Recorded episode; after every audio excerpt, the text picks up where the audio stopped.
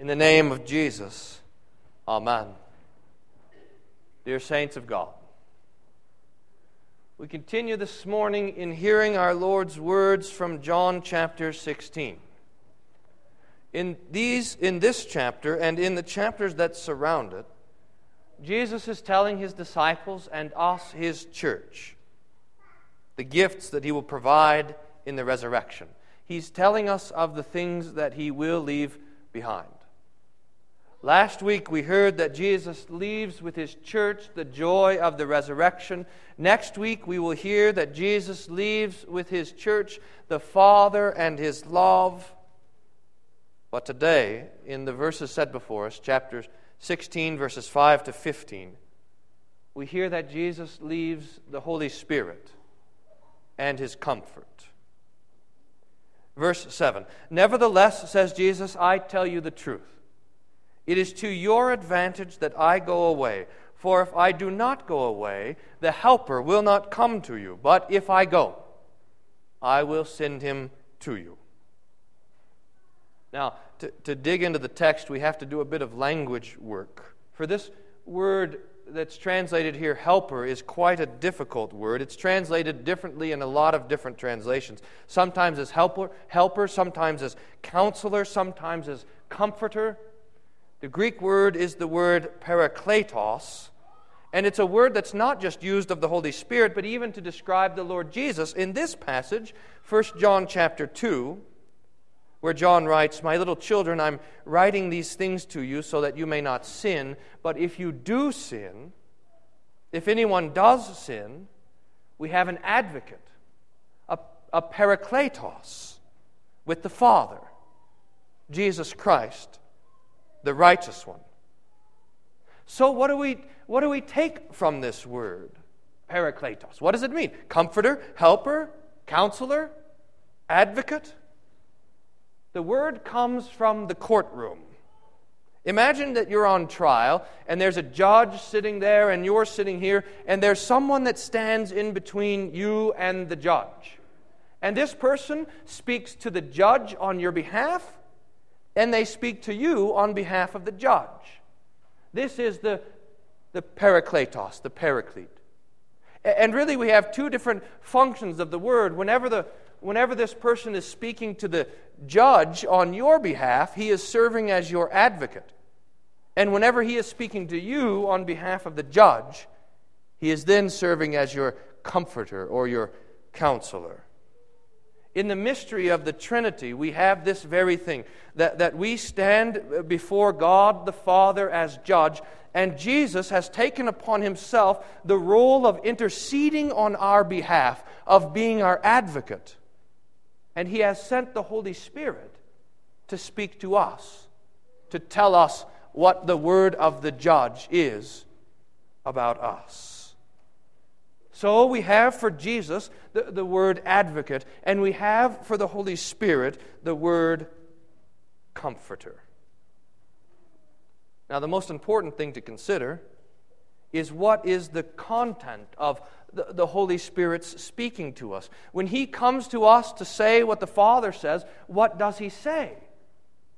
But before we get to that, we need to simply ask the question uh, quickly how does He say it? How does the Holy Spirit speak to us today? We're often tempted to think that the Holy Spirit speaks secretly with some sort of hidden message in our heart. And this sends us out now trying to decode our feelings or something like this to sort out what the Holy Spirit says. But we know from the Scriptures better than this. The Holy Spirit speaks through the Word of God, through the Scriptures, through the Word printed and read and preached. The sword of the Spirit, says St. Paul, is the Word of God.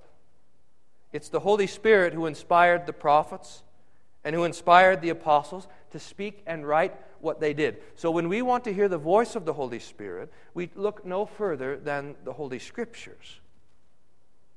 But still, the question what does the Holy Spirit say? What is the verdict of our Heavenly Father's judgment in heaven? How does the Holy Spirit comfort us? Let me ask you about that, about this comfort. And let me ask you to consider just for a minute what kind of comfort you would like. How, how do you want the Holy Spirit to comfort you? What do you want the Holy Spirit to say? Do you want Him to promise you something like this? You'll never get sick? Or that you'll never die? Or that our friends and our neighbors and our loved ones will never die? Is that the kind of comfort that we're after? Perhaps we want the Holy Spirit to comfort us by telling us that this life will be free from trouble, free from sorrow, free from crying, and free from pain. Maybe we want the Holy Spirit to comfort us that our children and our grandchildren will all grow old and live happy lives. Maybe we want the Holy Spirit to comfort us by telling us all that we're good people, that God is nice, that He knows how hard we've tried to be good, and He will, some, for some reason, honor that. We might want these different kinds of comfort. But, dear friends, this would not be comfort, it would be lies. And Jesus calls the Holy Spirit the Spirit of truth. We do not uh, get to choose the kind of comfort that the Holy Spirit brings to us, it's not up to us. In fact, Jesus tells us what kind of comfort the Holy Spirit will bring, what truth He will bring. And this means that in the beginning, His comfort is at first not so comfortable. John 16, verse 8, Jesus says, And when He, the Comforter, comes, He will convict the world concerning sin and righteousness and judgment. Concerning sin, because they do not believe in me. The first way the Holy Spirit comforts us is by convicting us of sin. He shows us our failure, our unholiness, our unbelief. He holds before our consciences the Ten Commandments. And so we see clearly in a mirror our imperfections, our natural unrighteousness. Now, it's true that most people will live their lives without seeing this, without coming to grips with who they are. In fact, our sinful flesh is born with uh, what the old theologians called the opinio legis, the opinion of, law, of the law, which is uh, that we have a good opinion of ourselves. The, the flesh talks like this I, after all, am a good person. But the Holy Spirit breaks through this delusion with God's law and shows us our failure and shows us our sin. And when the Holy Spirit does this work, we see who we are and what we should receive from God because of that, namely His anger and His destruction. So the Holy Spirit convicts the world of sin. But this is not the end of the Holy Spirit's work. You know that if this was all the Holy Spirit was coming to do, to show us our sinfulness, then the name Comforter would be a terrible misnomer.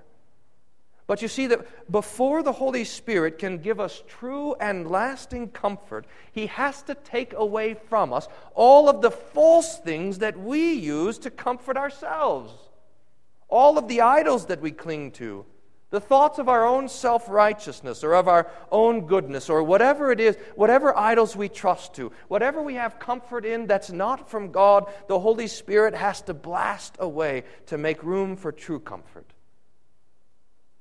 And then he comes with this comfort. Jesus says it like this And when he comes, he will convict the world concerning sin and righteousness and judgment. Concerning righteousness, verse 10 because I go to the Father, and you will see me no longer. Now, this is the what we call the proper work of comfort that comes from the Holy Spirit. It's here that the Holy Spirit takes the judgment of God the Father in heaven and he brings it to us. Now we expect and we deserve to hear from the Father in heaven a word like this You are guilty, you are sinners, you are condemned. But we don't. The blood of Jesus prevails in heaven. His suffering and his cross win the day. Instead of judging us as sinners, instead of judging us as unholy, instead of casting us far from his face, the Heavenly Father declares us, declares each of you to be righteous, to be holy, to be perfect and sinless in his sight, to be forgiven. This is the Holy Spirit's work of comforting us. And this is the comfort that matters. No matter how bad things are on this earth and in this life, the Holy Spirit brings us the comfort that all is well with our Father in heaven, that He is not mad at us, that He smiles upon us, and that He loves us, and that He will have us as His dear children in this life and in the life to come forever and ever and ever. This is the comfort that matters when our life is coming to an end, when we breathe our last breath, or when those that we love die. This is the comfort that matters, that the Holy Spirit comforts us by showing us the righteousness which Jesus won for us on the cross that he, that he declares to be our own by faith, that he gives to us. This is the comfort that brings us from this life to heavenly glory and the face of Jesus and his smile that we will stand before forever. The Holy Spirit brings us this comfort, declaring us to be forgiven. And finally, Jesus says the Holy Spirit, when He comes, will convict the world of, of sin and of righteousness and of judgment. Concerning judgment, verse 11, because the ruler of this world is judged. As soon as Jesus says those words, that the Holy Spirit will convict the world of judgment. We might be afraid. We, we brace ourselves. Here it comes. We heard of his righteousness, but now comes the judgment. But look at the text and look who's judged. Dear friends, it's not you. It's not you. All who believe in Jesus have passed from death to life. They will not come into condemnation, Jesus says. There is no condemnation, writes St. Paul, for those who believe in Christ. You have passed from judgment. It's the devil who's judged.